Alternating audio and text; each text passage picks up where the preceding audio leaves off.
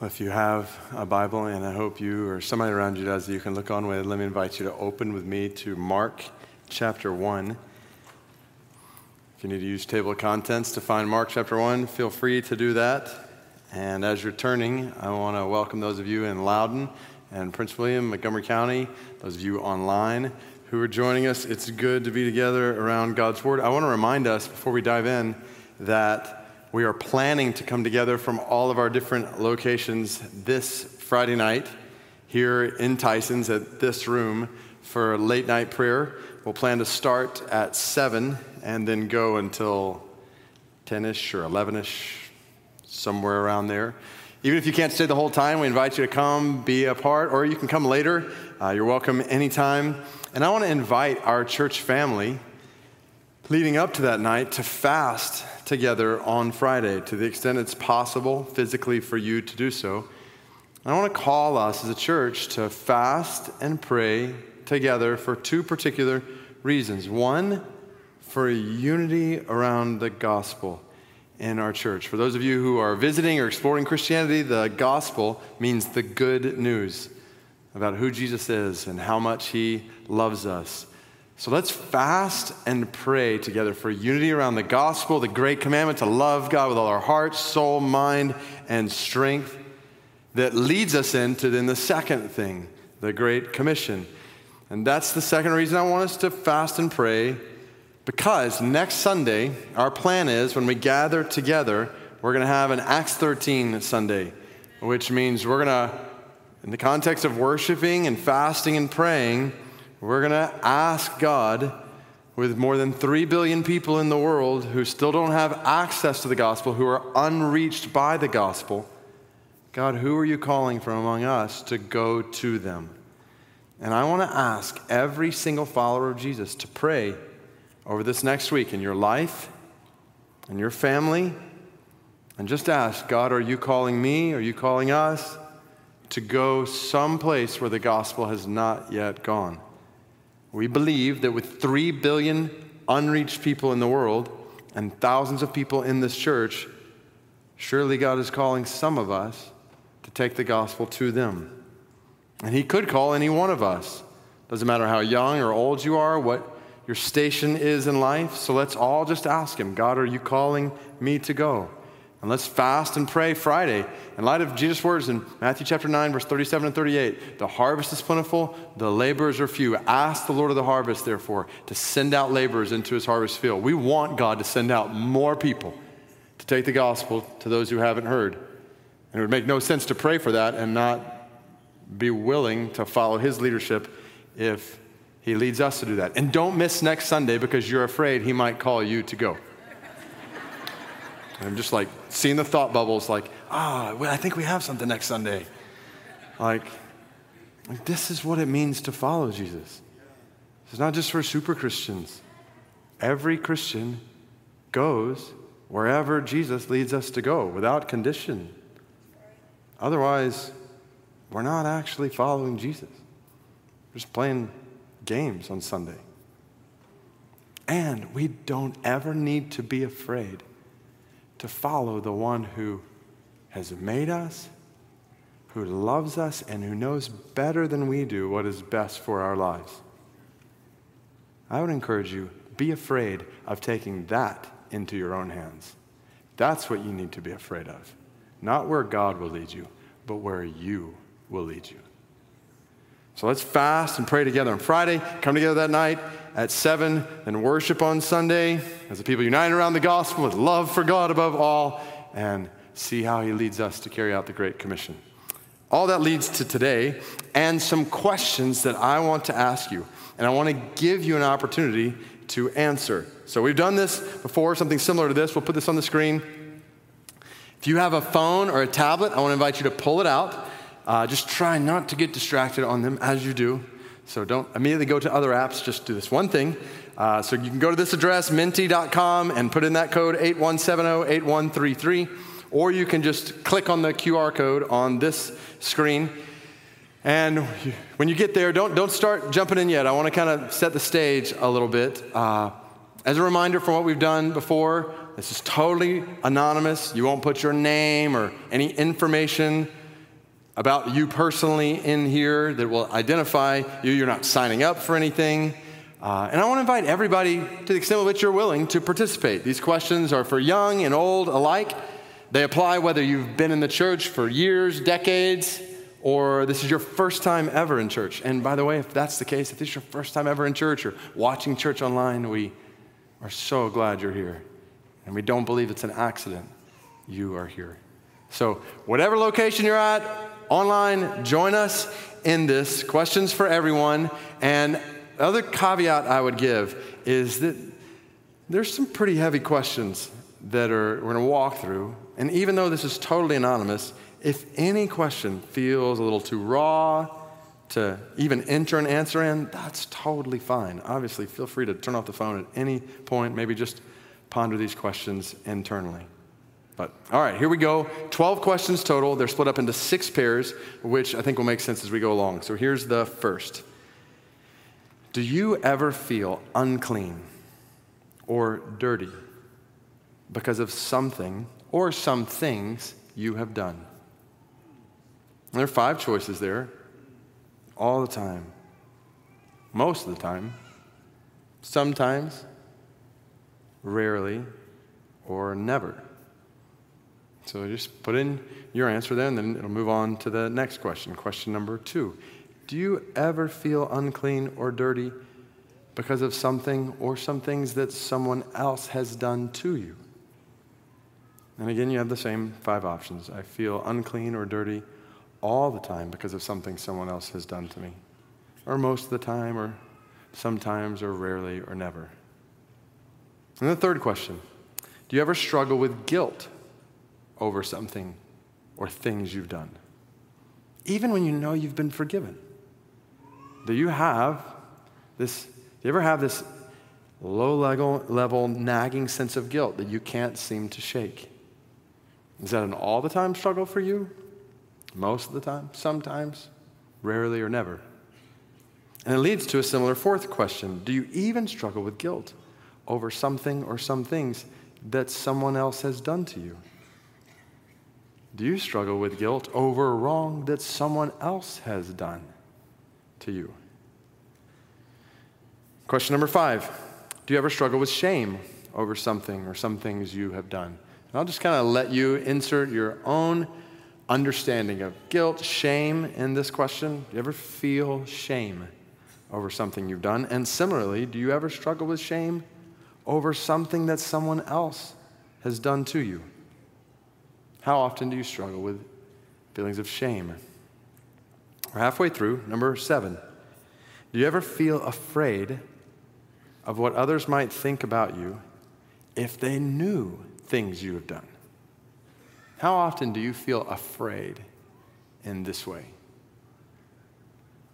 And similarly, number eight, do you ever feel afraid of what others might think of you if they knew something that someone else has done to you? And number nine, this is the last pair like these.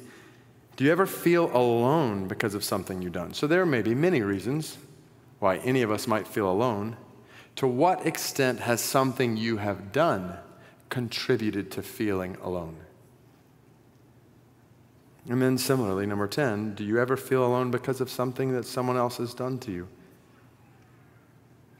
How often does something that has happened to you make you feel alone? Then these final two questions are a bit more specific. I would say, in a sense, even more raw. So just say again, this is totally anonymous, and obviously you don't have to answer these questions. Feel free to put down the phone if you want.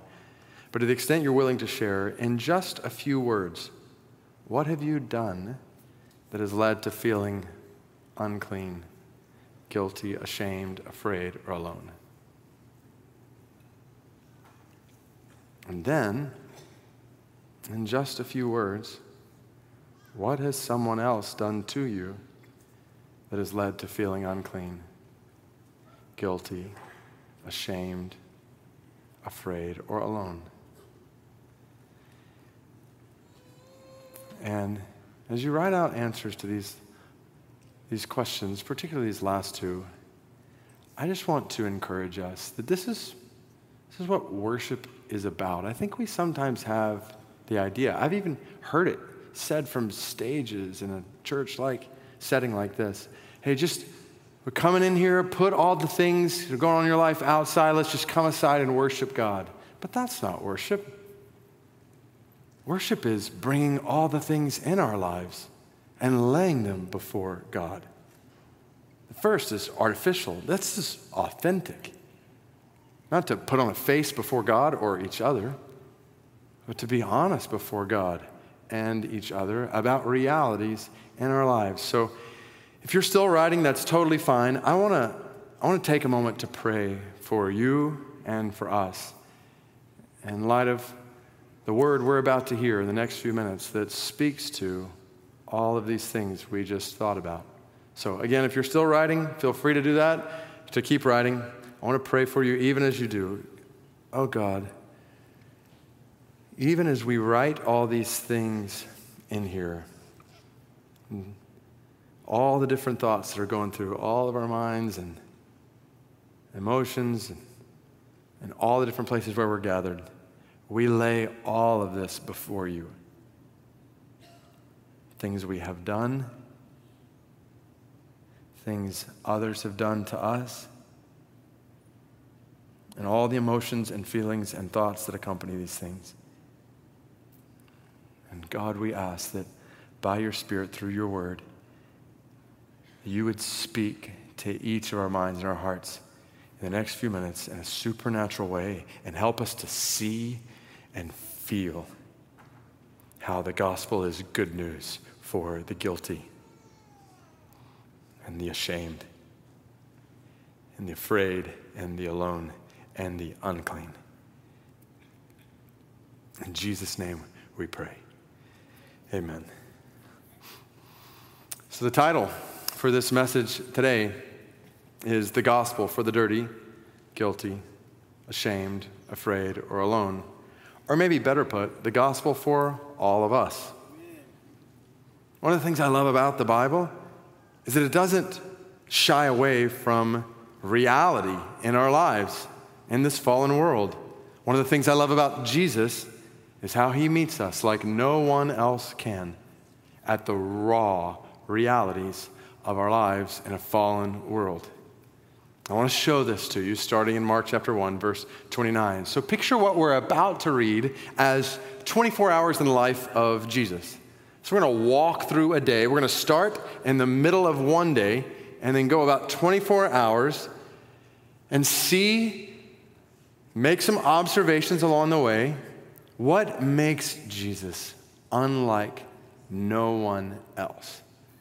So we'll start right after he's finished teaching in the synagogue with spiritual authority like no one else. We looked at this last week. What a great line that Mike's sermon ended with last week. Abundant life is only found under the authority of Jesus Christ.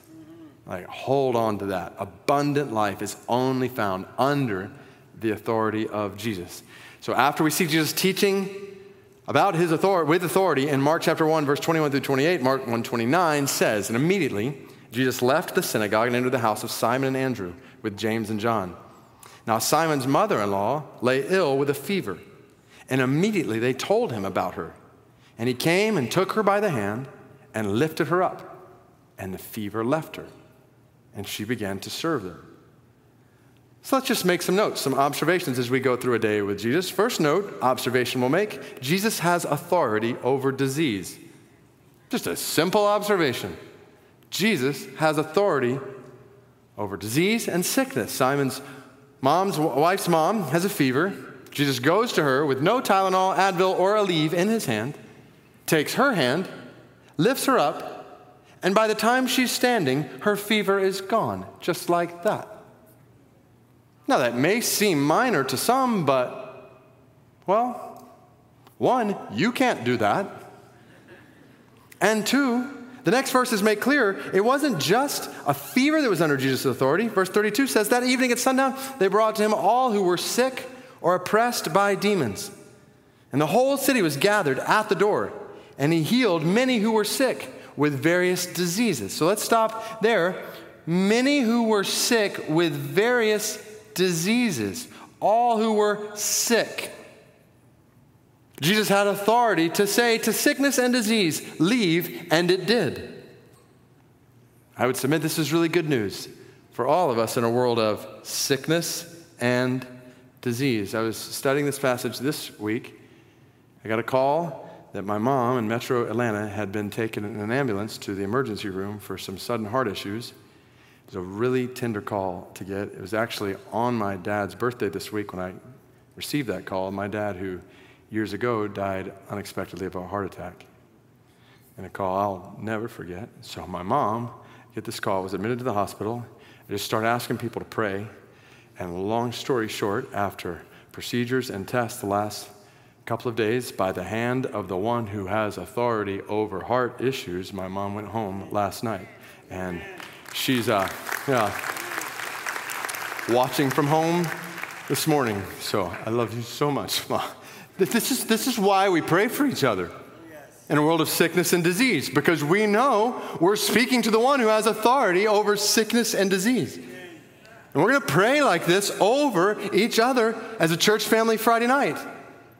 Let me, let me mention now if you cannot make it to our prayer gathering Friday night because of your sickness or disease, we want to pray for you. So just click on this QR code or go to mcleanbible.org slash prayer and share with us how we can pray specifically for you to the one who has authority over all disease and sickness. And not just disease. It's already been referenced once. You keep reading in verse 34. He healed many who were sick with various diseases and cast out many demons. And he would not permit the demons to speak because they knew him. So here's a simple second observation Jesus has authority over demons. We saw this last week. He speaks and demons flee. Jesus even has authority over when they speak. Now, we walked through this last week, and we'll see this again in Mark. So we're not going to spend a ton of time here today. But after a full day of teaching, healing diseases, and casting out demons, Jesus goes to sleep.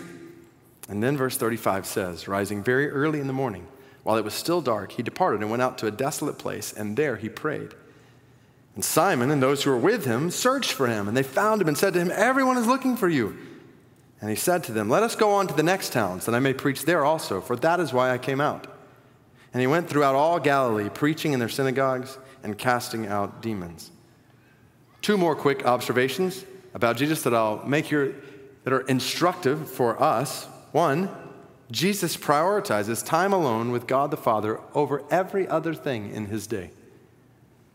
He rises early in the morning while it's still dark, finds a desolate place, and spends time alone with God the Father. Can I just ask you, is this your priority?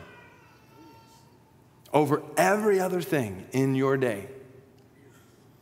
Maybe another way to ask that question for those of you who are followers of Jesus is Jesus' priority your priority?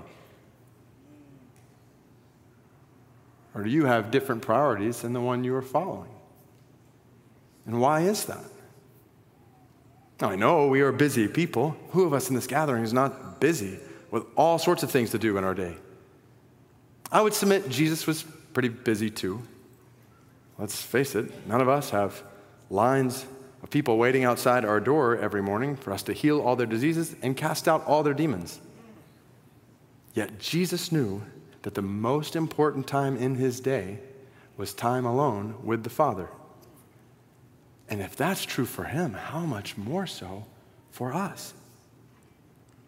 I submit to you, amidst all the important, valuable, necessary things you do during the day, this is more important, more valuable, and more necessary than them all time alone with God. I want to encourage you, kids, students, teenagers, make this a pattern in your life now to get up early, even if it's just five minutes earlier than normal at the start, just to be alone with God, to read His Word, to pray to Him, and then to grow in maturity over time and what that looks like. And for adults, across this gathering, let's show them what it looks like to prioritize time alone with God. Let's show them that time with God is better than the busyness of our schedules. And why would we not? What could be more important in our day than meeting with the one who gives us breath, who causes our heart to beat, who loves us more than anyone else, who reigns over the entire universe with all authority and has invited you to meet with him? What, what more important thing do you have than this? What more valuable thing do you have to do in your schedule than this? Jesus prioritizes time alone with God over every other thing in his day. And then, fourth observation, Jesus prioritizes proclamation of the gospel among more people and more places over meeting physical needs right around him. There's a lot there. We'll actually talk about this more next week, Lord willing, but notice what Jesus says when his disciples were like, Why are you out here alone in this desolate place? Like, there's people to be healed.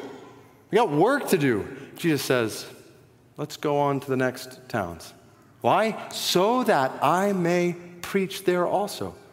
For that is why I came out.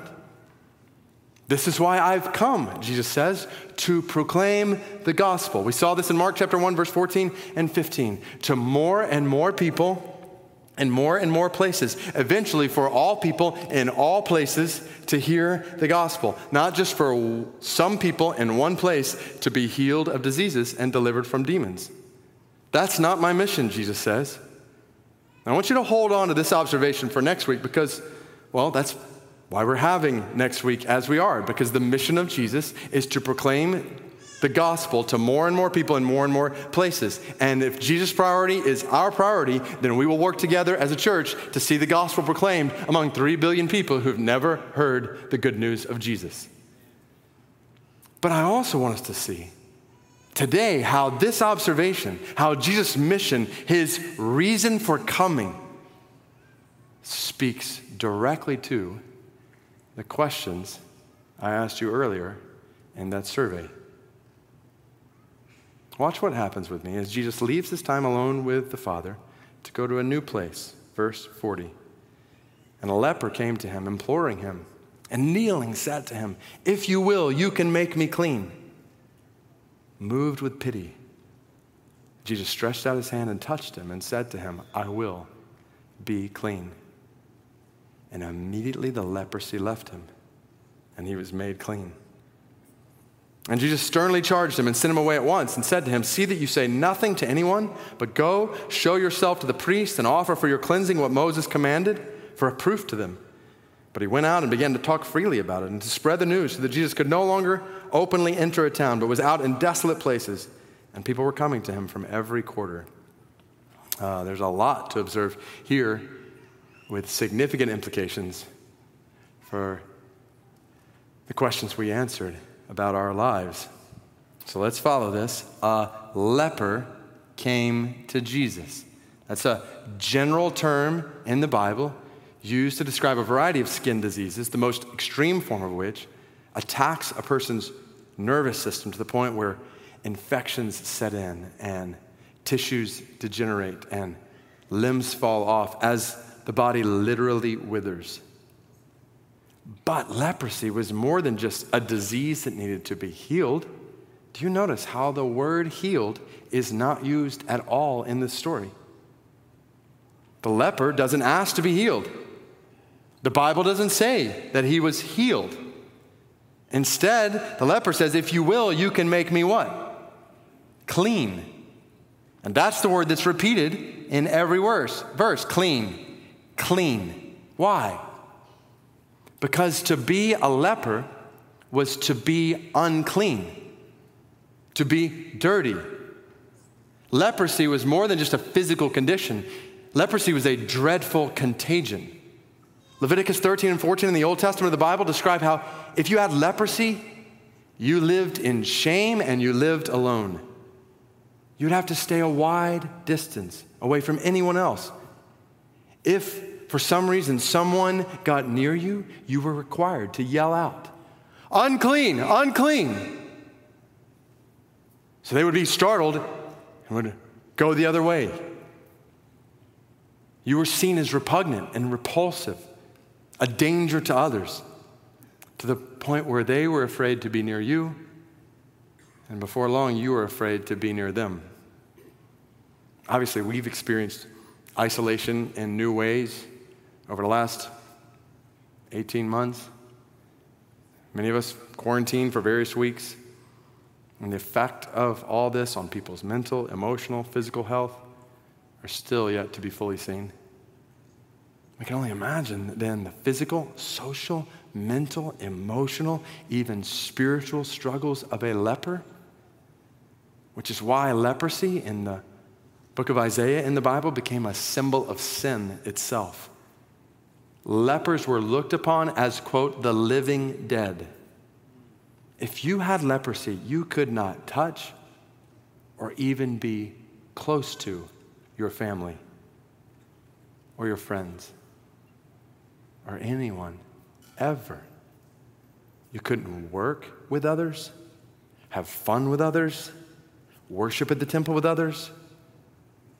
You were alone, afraid, ashamed, dirty, unclean and there was absolutely nothing you could do to change any of that. So this leper came to Jesus.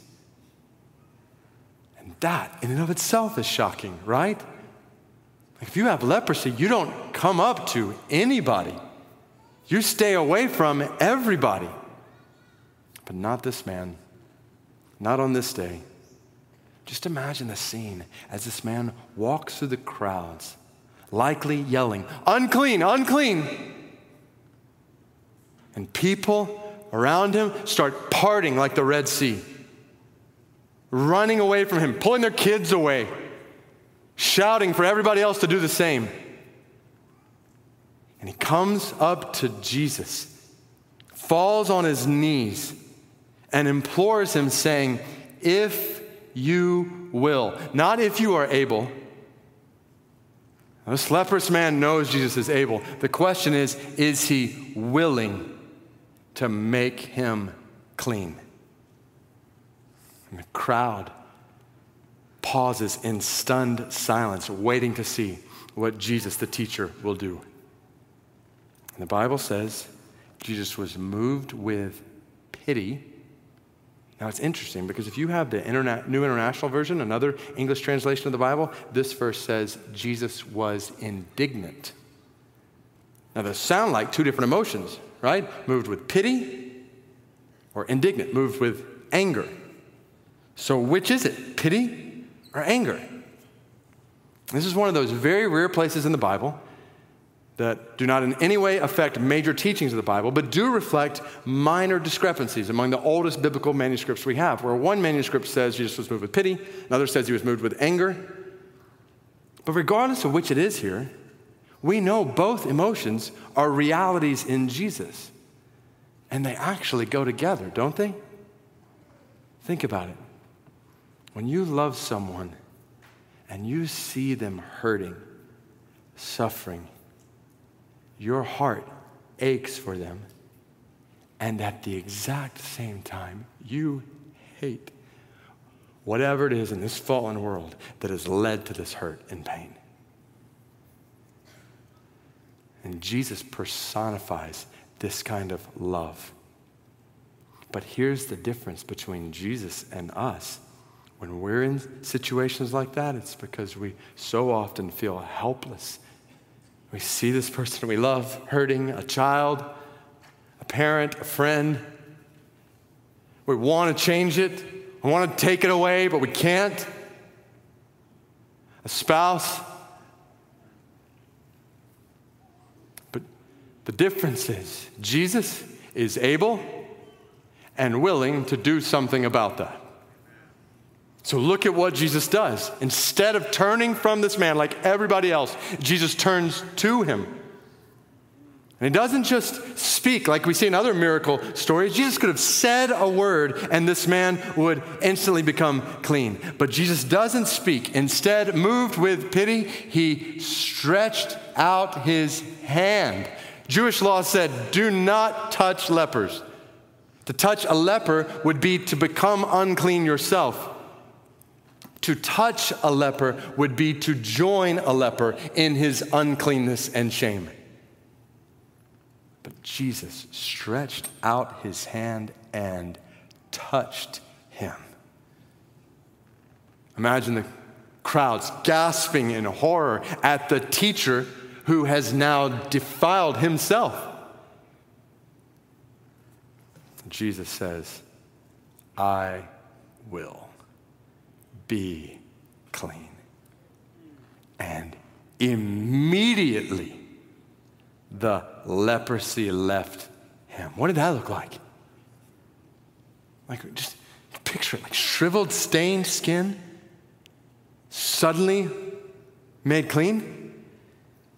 Shame, just instantly removed. Just like that. The man looks around and realizes for the first time in a long, long, long time that he doesn't have to yell at anybody to get away from him.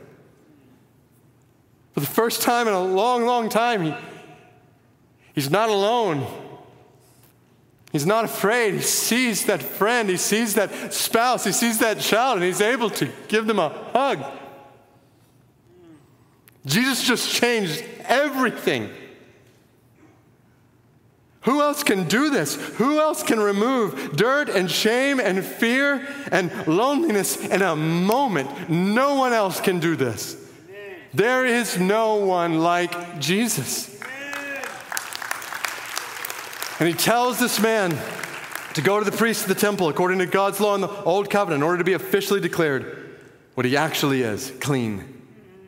And Jesus tells him not to speak about this to all kinds of people We'll see this multiple times in the book of Mark as we're reminded of what we've already talked about. As awesome as this miracle was in this man's life, it wasn't the primary purpose for Jesus coming. The primary purpose for Jesus coming was the proclamation of good news for more people in more places. And follow this, not just more people in more places in first century Palestine, but stretching all the way through time to 21st century men and women and students and children in Metro Washington, D.C. This story now starts to come to our laps, and we begin to realize this is why Jesus came. You are why Jesus came. Amen. Let's pull up those results from that survey that we looked at earlier. Do you ever feel unclean or dirty because of something you've done? The overwhelming majority of us, including some of us, all the time, feel this way. Just think like where you're sitting, one out of the 20 people around you feels this all the time. What about feeling unclean or dirty because of something someone else has done to us. For close to 40% of us, this is a feeling we're familiar with sometimes, or more often than that. Do you ever struggle with guilt over something you've done? That's 85% of us who say this is common enough to be described as a struggle in my life sometimes. Or we even struggling with guilt over something that someone else has done to us, even though we didn't do the wrong. What about shame over something you've done? Again, over three quarters of us familiar with that on a somewhat regular basis in our lives. And similarly, shame over things that have been done to us. What about fear of what others might think of us if we knew things we knew they knew things we have done? Almost three quarters of us saying, That's true in my life. There's this underlying, I don't want people to actually know me. Or fear of what others might think if they knew something that someone else has done to me. You ever feel alone because of something you've done? Around half of us, a little over half of us do. Sometimes or more often. We're alone because something that someone else has done to us that we just feel like nobody else understands, or maybe nobody else is with us in the middle of that.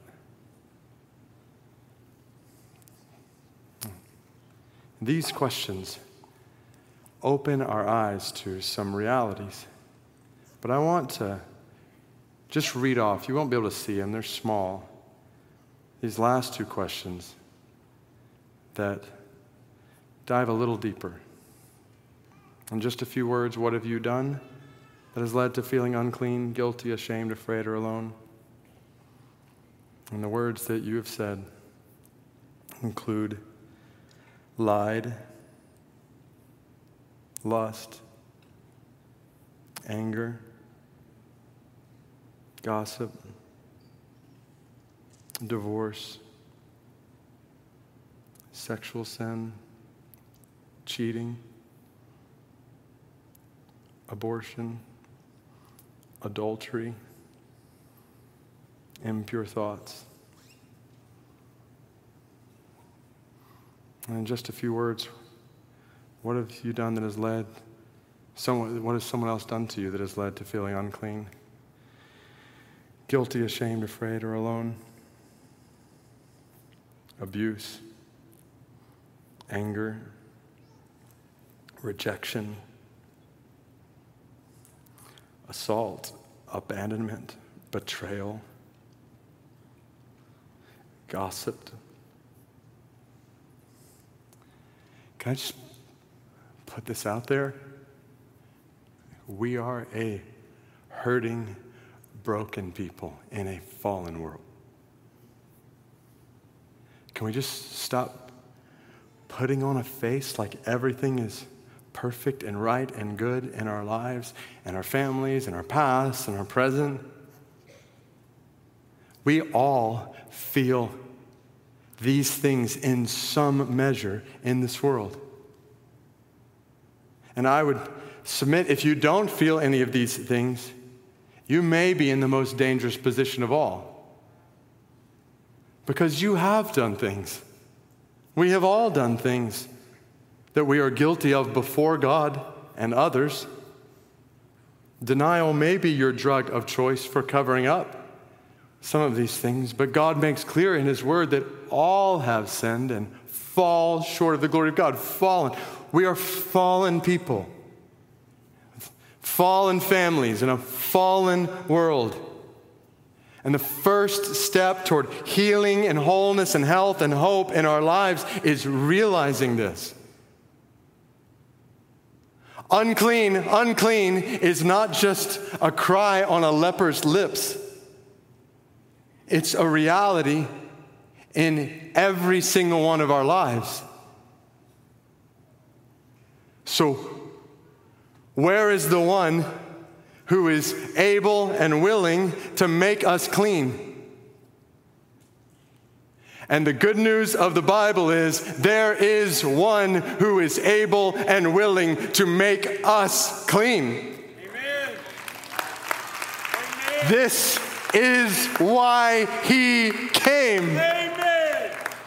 Jesus, God in the flesh, has come to this fallen world the one with all authority over all disease and all authority over all demons has come for this reason to proclaim good news to all people in all nations, no matter who you are or what you have done, to all who are unclean because of things you have done or things that have been done to you. Jesus says, I am willing, I am able, I have come to make you clean.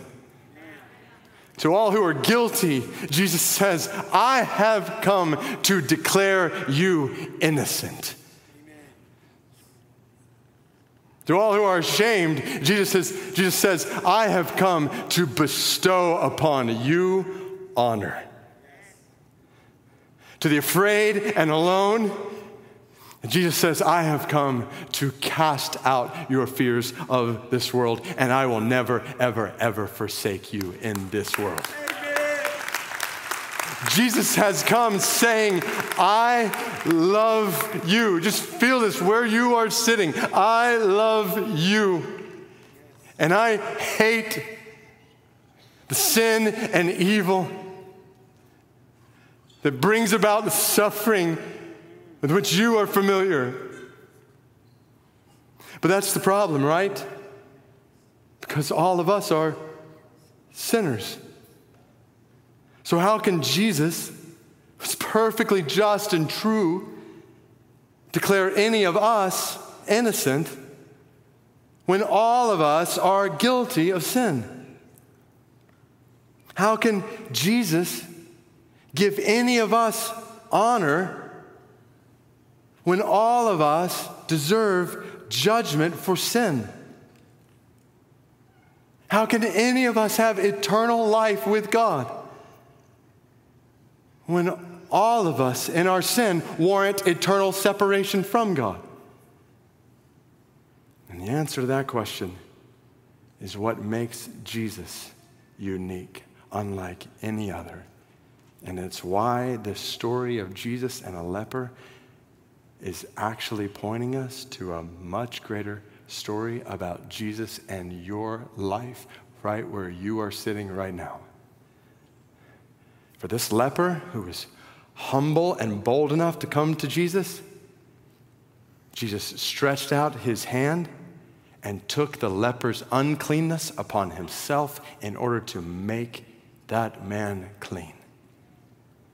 in a much, much greater way in the ultimate reason for which Jesus came, he stretched out his hands on a cross and took all of sin and uncleanness of those who trust in him upon himself and paid the whole price for it. He died so that all who are humble and bold enough to believe in, trust in him and his love will be made completely clean.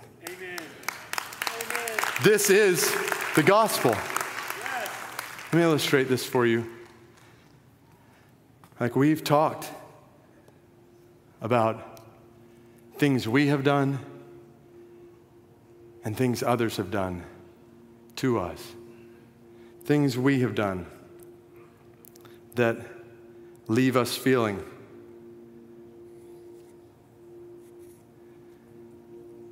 unclean guilty, ashamed, afraid, alone.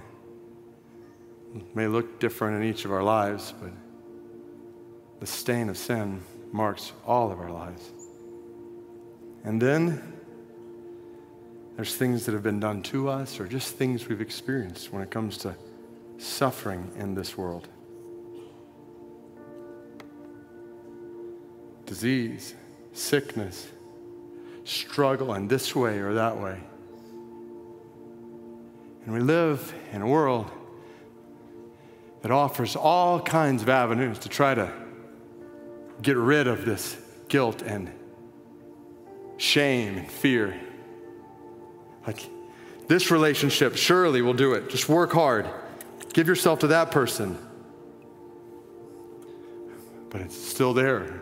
Maybe this person or maybe that person still there. Or maybe, maybe, it's, maybe it's work. Like just work really, really hard. Like get, get really busy, be really successful. Or maybe it's, maybe it's drinking. Maybe it's this habit. Maybe it's this outlet. Maybe it's even, okay, but just do enough religious things, I've got, maybe religion is it. We just try as hard as we can, but it's still there. Why? Because we're looking to a fallen world to do what a fallen world cannot do. There's no one, no matter what great that relationship is, that can take your uncleanness and make you clean in this world. No amount of activity, success, whatever it might be, even religious success, like you can't take it away. This is where this world leaves us. But the good news of the Bible is that the pure and holy one, God Himself in the flesh, has come to us, lived a perfect life among us, and willingly chose to suffer on a cross for us, to shed his blood as a price for our sin, so that by trust in him, no matter what you have done, no matter how afraid you might be for others to know about that, the God who knows about that has taken all of it upon himself, defiled himself, became sin for us in order that we might become the righteousness of God, free from sin. And now, you think, well, I still, I still got suffering in this world. I still struggle with sickness and disease. And I mean, I, am so thankful your mom's doing good, but I've prayed for healing from my disease and it's still there. Or, or I've experienced this. This person did this to me. It just, I can't get it out of my mind or my heart, whatever it might be. The realities of suffering in this world. But this is the great news. Even beyond what Jesus has done to pay the price for our sin. Because when Jesus went to the cross on our behalf, he not only paid the price for our sin, Jesus severed the root of suffering itself. He suffered on our behalf. He died on a cross. He experienced death in our place. And in so doing, he was saying to all who believe and to all who trust in him, whatever you experience in this world, whatever suffering you experience, sickness, disease, or anything else that anybody else has done to you, those things will not define you and those things will not have the last word because he has died on a cross. He has risen from the grave. He is coming back one day, and on that day, he is going to take all your sorrow and all your suffering, and he's going to wipe every tear from your eye, and you will be made whole again forever. I, who can do this for you? No one else but Jesus. No one else but Jesus can heal your deepest hurts, can take that which is unclean and make you clean, can take that which is guilty and make you innocent, can take that which is ashamed and bring you honor, to remove fear and to reconcile you into a relationship with your Creator where you will not be alone for all of eternity. If only you will be bold and humble enough to come to Him as the one who can do these things in your life. So, toward that end, I want to invite you to bow your heads with me. I want to invite us to go right before Him right now with all the different things in our lives, all the different things in your life I want to ask you first and foremost, right where you're sitting, like, have you placed your faith in Jesus? Have you placed your faith in the one who has died on a cross for sins and risen from the grave? Are you a follower of Jesus?